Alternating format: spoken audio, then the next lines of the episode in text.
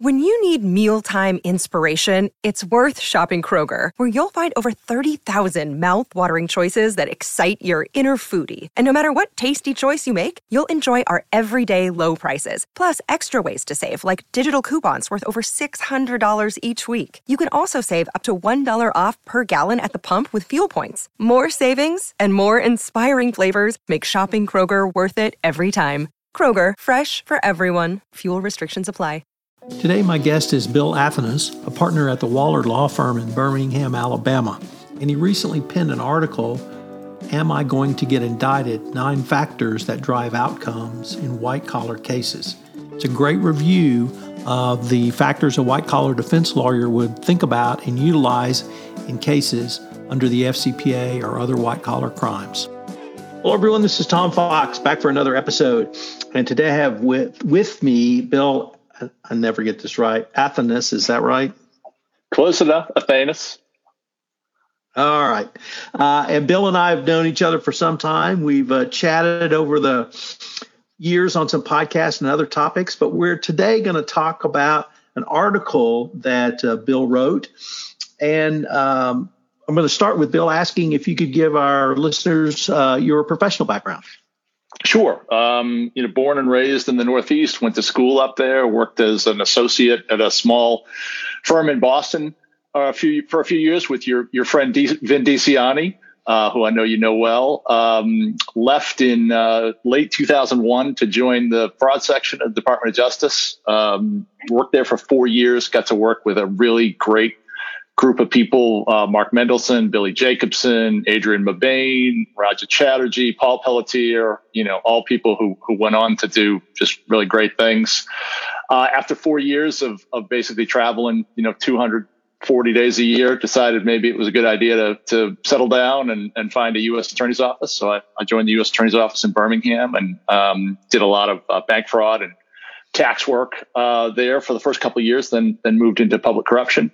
Uh, in two thousand nine, I, I left. I came to uh, to Waller. I've, I've been here ever since. So you wrote an article entitled, Am I Going to Get Indicted?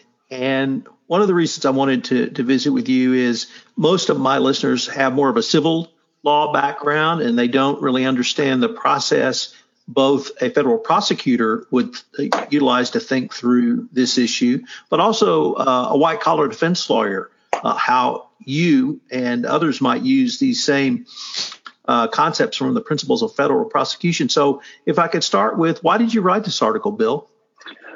Yeah, so I wrote it because this is a large part of, of what I do. A, a big part of white-collar work is is pre-indictment um, work, um, that it is it, it, it happens that you get hired, you know, after the client is, is charged. But for, for me, at least, the far more common outcome is that there's some level of inquiry uh, that the client is is the focus of or is connected to. Um, and you've got to kind of figure out at that stage, you know, where this is going to go. Um, and so, you know, that, that question is always the, the client's focus um, at that point, which is, how is this going to end? Predict the future for me. And and so, in turn, that's that's got to be, you know, what the lawyer is is keyed on in on. So I, I spent a lot of time trying to answer that question. And, and, you know, as I thought about it, I thought, well, I just sort of do that by feel. Um, but but I don't. Um, and when I really sat down and, and thought about it, I realized that the, that process breaks down into a series of, of factors. And I tried to to not only identify those, but also rank them um, in, in order of, of you know, most to least important, to at least have some sort of a framework um, to, to think through that question. Bill, I think most compliance practitioners have heard of the Principles of Federal Prosecution. They've certainly heard of the Justice Manual uh, as well. But could you uh, talk about what those documents are and how a prosecutor uh, would utilize them? Yeah, so there, there basically are, it's a framework that a prosecutor is is supposed to, and, and you know, in my experience, virtually always does apply when deciding whether to charge a case. So as a prosecutor, you get a file, um, you work with an agent on it, Um, evidence is gathered, documents reviewed, witnesses are interviewed, and, and ultimately a determination is made about whether or not to, to charge this person, either to indict them or to, to execute a plea agreement with them. And the decision to move forward in that fashion with, uh, you know, with a charging decision has to be guided by certain factors. And the principles of federal prosecution are, I think, that the Justice Department's attempt to, to have a, a framework in place that prosecutors can use to ensure not only that, that there are certain factors that should never be considered, but that there's a consistent framework so that, you know, a prosecutor in Birmingham, Alabama is not applying an entirely different uh, uh, analytical uh, process that, that one in Portland, Maine uh, might be undertaking, or one in Los Angeles. Um, and so it's a desire for there to be uniformity in, in charging decisions. Um, and You know, it, it used to be that that if you wanted to see these things, you had to buy the U S Attorney's Manual, which is was a, uh, a loose leaf set that cost a fortune, and, and maybe you could find it at a library somewhere. Uh, but over time, it, it it has become much more readily available. It's now on the internet. Um, you know, as as labeled, it's it's moved from being labeled the U S Attorney's Manual, of which the Principles of Prose- Federal Prosecution are part, to the Justice Manual. Um, but anyone who wants to read them can read them. Um, and so that is uh, the, the framework that it's important to understand as you try to have pro- conversations with prosecutors about, you know, whether and how a case ought to move forward.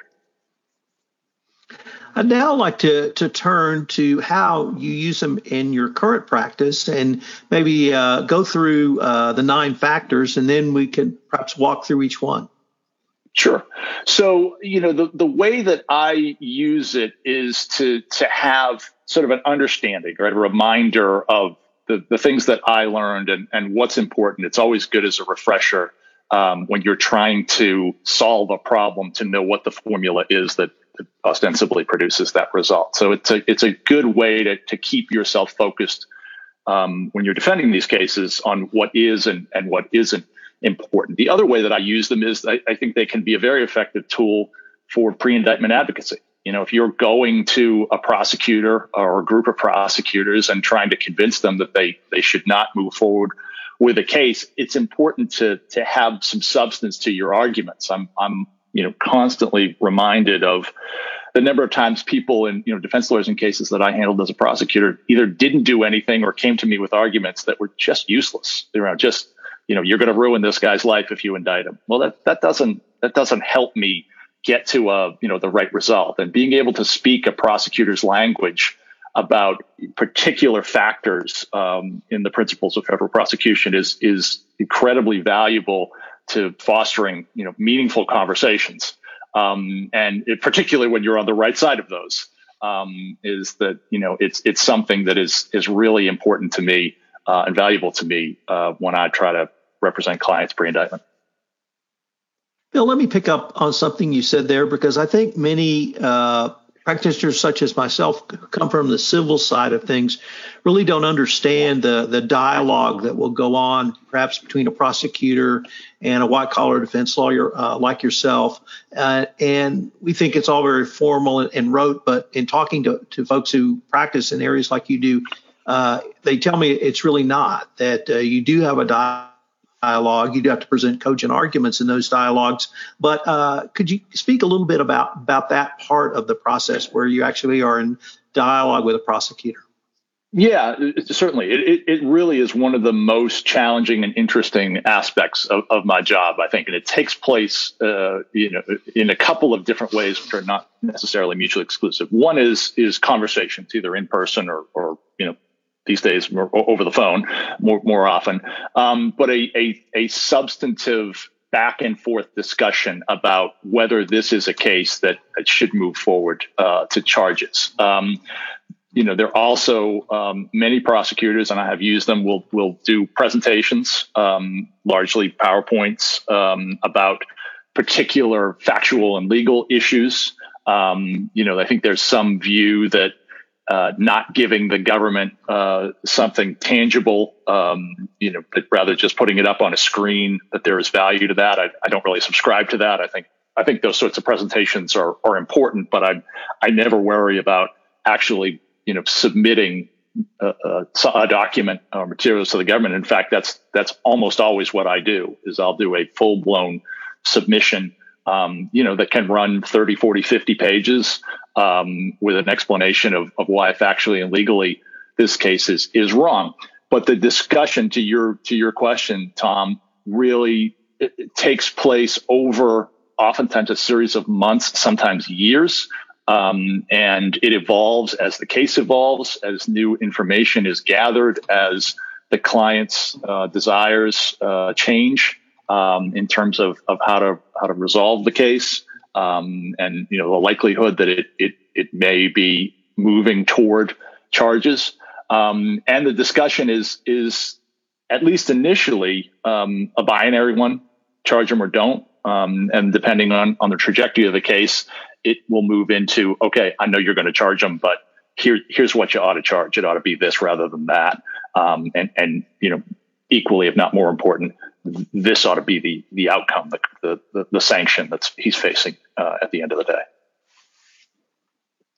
day. Bill, could we now turn to uh, the factors themselves and ask you just to go through uh, each factor and, and give a few thoughts on really what each one means? Sure. So, you know, to me, the most important is the obvious one, the strength of the evidence and, and you know, how how much evidence and, and I think more importantly, how good is the evidence that the government has in this case. And I, I talk in the article about what I would deem wince-inducing uh, evidence. These are texts or documents um, that are just fundamentally inconsistent with the primary defense in these cases, which is good faith. Um, things that that really are tough, tough, tough to answer and, and respond to.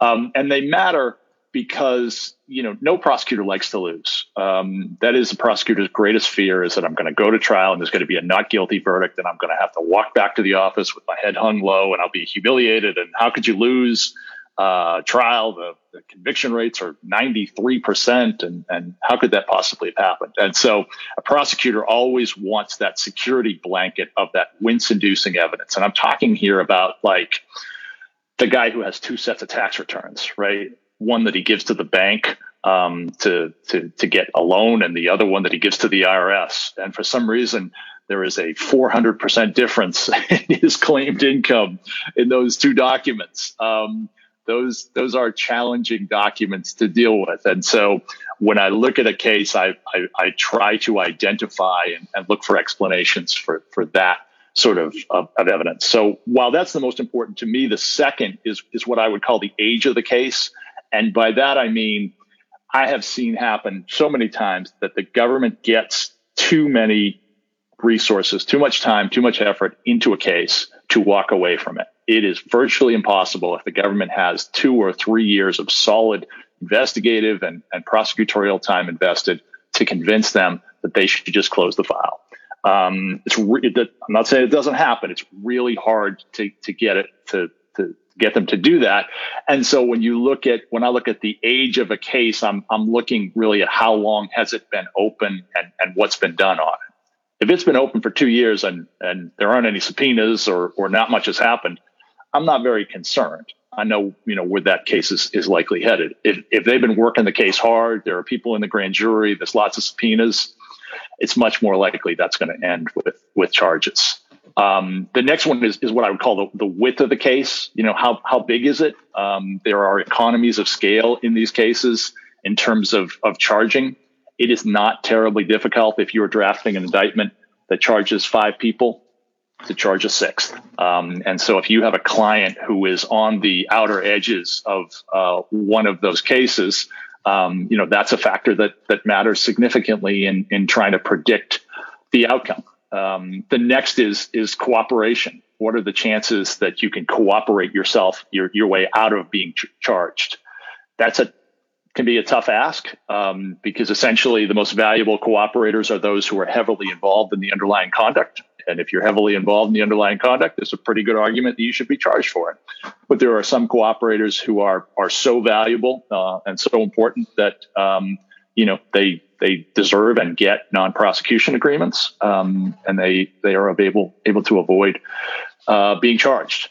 Uh, the next to me is the prosecutor. Um, prosecutors uh, really run the gamut in terms of their personality, uh, but certainly at the federal level, which is where I do almost all of my work, they're all smart. They all work hard. Um, you're, you're not going to get a lazy, um, uninformed prosecutor. What I'm interested in is, what does this prosecutor like to do? Um, if this prosecutor loves to do public corruption cases, and you know, I've got a, I've got a guy in a tax case, I think it's less likely that prosecutor moves forward. Um, but that is something where it's particularly important to know the the, the individual characteristics of the prosecutor and and you know what they're interested in. Um, the next one uh, is is going to be a focus on the defendant, right? Do you have somebody who the government perceives as a as a recidivist, right? If they don't get this guy, he's just going to keep doing this over and over and over again.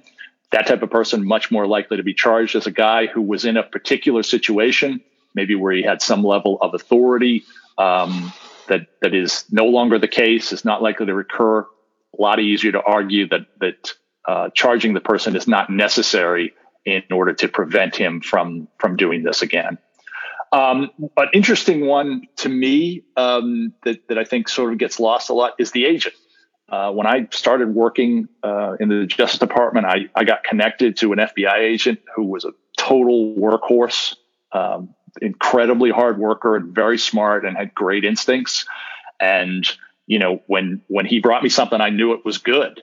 Uh, and I think the reverse is true. There are agents who are known to be, you know, I don't want to say lazy, but they, they do not work as hard. Um, the quality of the work is not as good.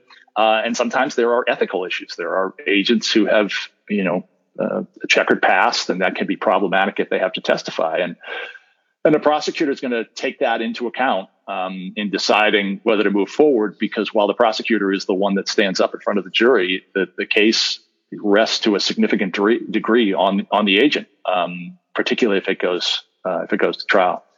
Amount of loss is one that I think a lot of people believe is a, a really a driving factor. In my experience, it's not. Um, you know, it's it's certainly a factor. Everything else being equal, the greater the loss, the more likely the, the client gets charged. Um, but a huge loss case is not going to make up for one that's weak on the merits. Um, and I think if you if you look at the numbers, the Justice Department numbers, um, most fraud cases are are. relatively low level, about fifty thousand dollars in loss. So yeah, are there four hundred million dollars fraud cases out there? Absolutely. Yeah. Th- those, those are, those are big cases, and, and those are going to be charged when the evidence is there. But when it's not, you're, you're not going to be able to, to plaster over the defects in your case just by saying there's a lot of money that was lost. And then the last, and, and, you know, I think least significant in this context is, is the victim.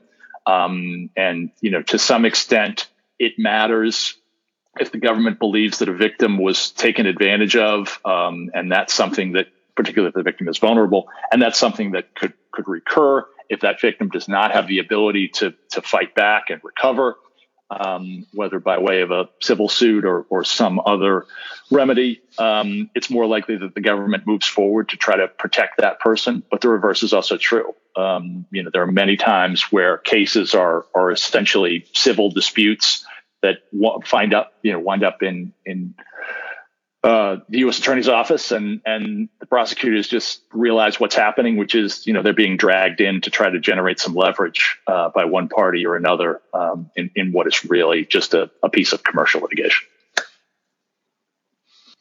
Bill, there's one other factor that I want to uh, ask you about. Uh, I've talked to a lot of lawyers who specialize in F C P A or other Uh, corruption investigations, and they uniformly tell me the most important thing is their credibility with the prosecutors. And that when a prosecutor says, are the documents secured? And they say yes, they have to have the documents secured. And when they tell a prosecutor a fact, that that, that is a fact, and although obviously facts can change or new information can come forward, that it's your credibility that is the most important. Does that uh, hold true in, in your uh, white-collar defense world as well? Yeah, I mean, without question. So to me, the best F C P A lawyer in the country is Joe Warren at Gibson Dunn. Um, and, you know, I dealt with him twenty years ago when he represented a, a, a client in a case I prosecuted, and, and you know, I've dealt with him since. If Joe tells you something, it's one hundred percent true. And that that credibility not only matters in the context of the particular representation he's making, but the arguments that he's making. Um, and so, you know, in this context, you're you're not only making factual representations, um, but you're also sort of arguing from those.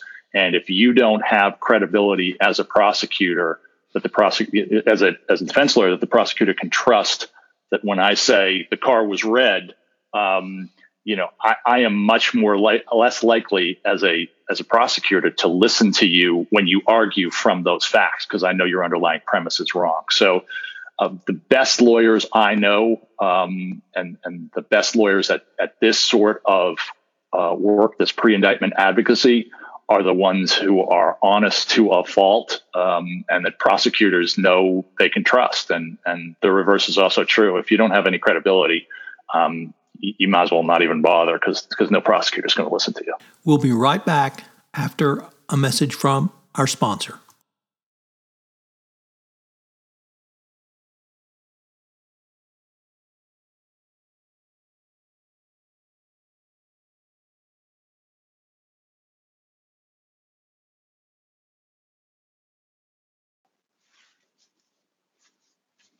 So turning back to the nine factors, how does this give you a structured approach to thinking through uh, issues such as uh, your defense, a possible indictment, or, or maybe even sentencing? Well, there are some of them that direct uh, that that relate directly to sentencing, right? So loss is is certainly a factor. The history and characteristics of the defendant um, certainly a factor. And so if you're trying to gauge the potential Uh, negative outcome if everything goes wrong here, then then understanding these factors is important to know what's the the worst case scenario. Um, there are others that are are are less obvious. I think obviously the the prosecutor and the agent um, are not factors that directly relate to sentencing in the in the sense that the the court is bound to to consider them, but they they matter in trying to predict um, you know what what is going to happen uh, as to how aggressively um, that that those two or, or that group is is going to proceed, and and how thorough they're going to be in their their preparation. And I think you know what I'm doing here is trying to to combine all of this information and figure out, okay, it's this something that is likely to peter out after six or eight months that I'll never hear from the government again on, um, and I should just you know run silent, run deep. Um, and and hope that nobody notices me anymore? Or is this something that is on its way to a a very bad outcome, a a, a heavily uh, uh, laden indictment with lots of counts and lots of loss, such that I have some off-ramps now that I need to take, you know, whether that be cooperation, whether that be working out some sort of a, a plea Um, before I get the one hundred twelve count indictment charging twenty-five million dollars in loss, where the defendant's looking at sixteen years of, of hard sentencing guidelines exposure, and trying to figure out which of those two is the more likely outcome.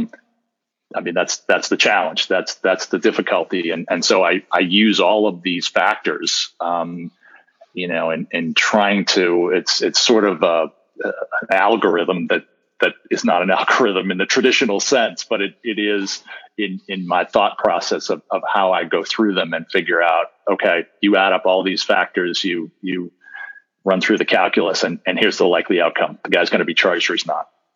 Do you see these factors changing, or they've been consistent for a number of years that uh, we can have some comfort that they're going to stay in this basic format? Well, I, I mean, I think that as to the principles of federal prosecution, it, there are tweaks uh, that happen from time to time, um, you know, some more significant than others, obviously. I think that will continue to happen as prosecutorial uh, priorities change and evolve, um, both over time and from administration to administration. This, my list is is sort of an extrapolation um, or a distillation of, of those principles. Um, and I, I don't think, I, I wouldn't expect that that the factors on the list would change. It may be that some become more important than others over time. For example, um, you may get a Biden administration that is hell-bent on elevating economic crime um, as a priority um, and decides that is the most important thing um, that, that we need to do.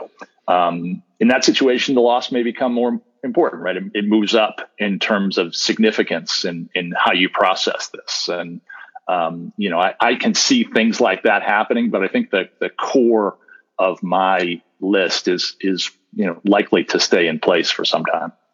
This has really been a fascinating exploration of a topic that, uh, as I've said several times, those of us who come from the civil side of things really have not been exposed to and really don't use this to think through. But all of this is just an excuse to get to the question I really want to talk to you about, which is University of Texas and uh, some some secular school, I think north of Texas.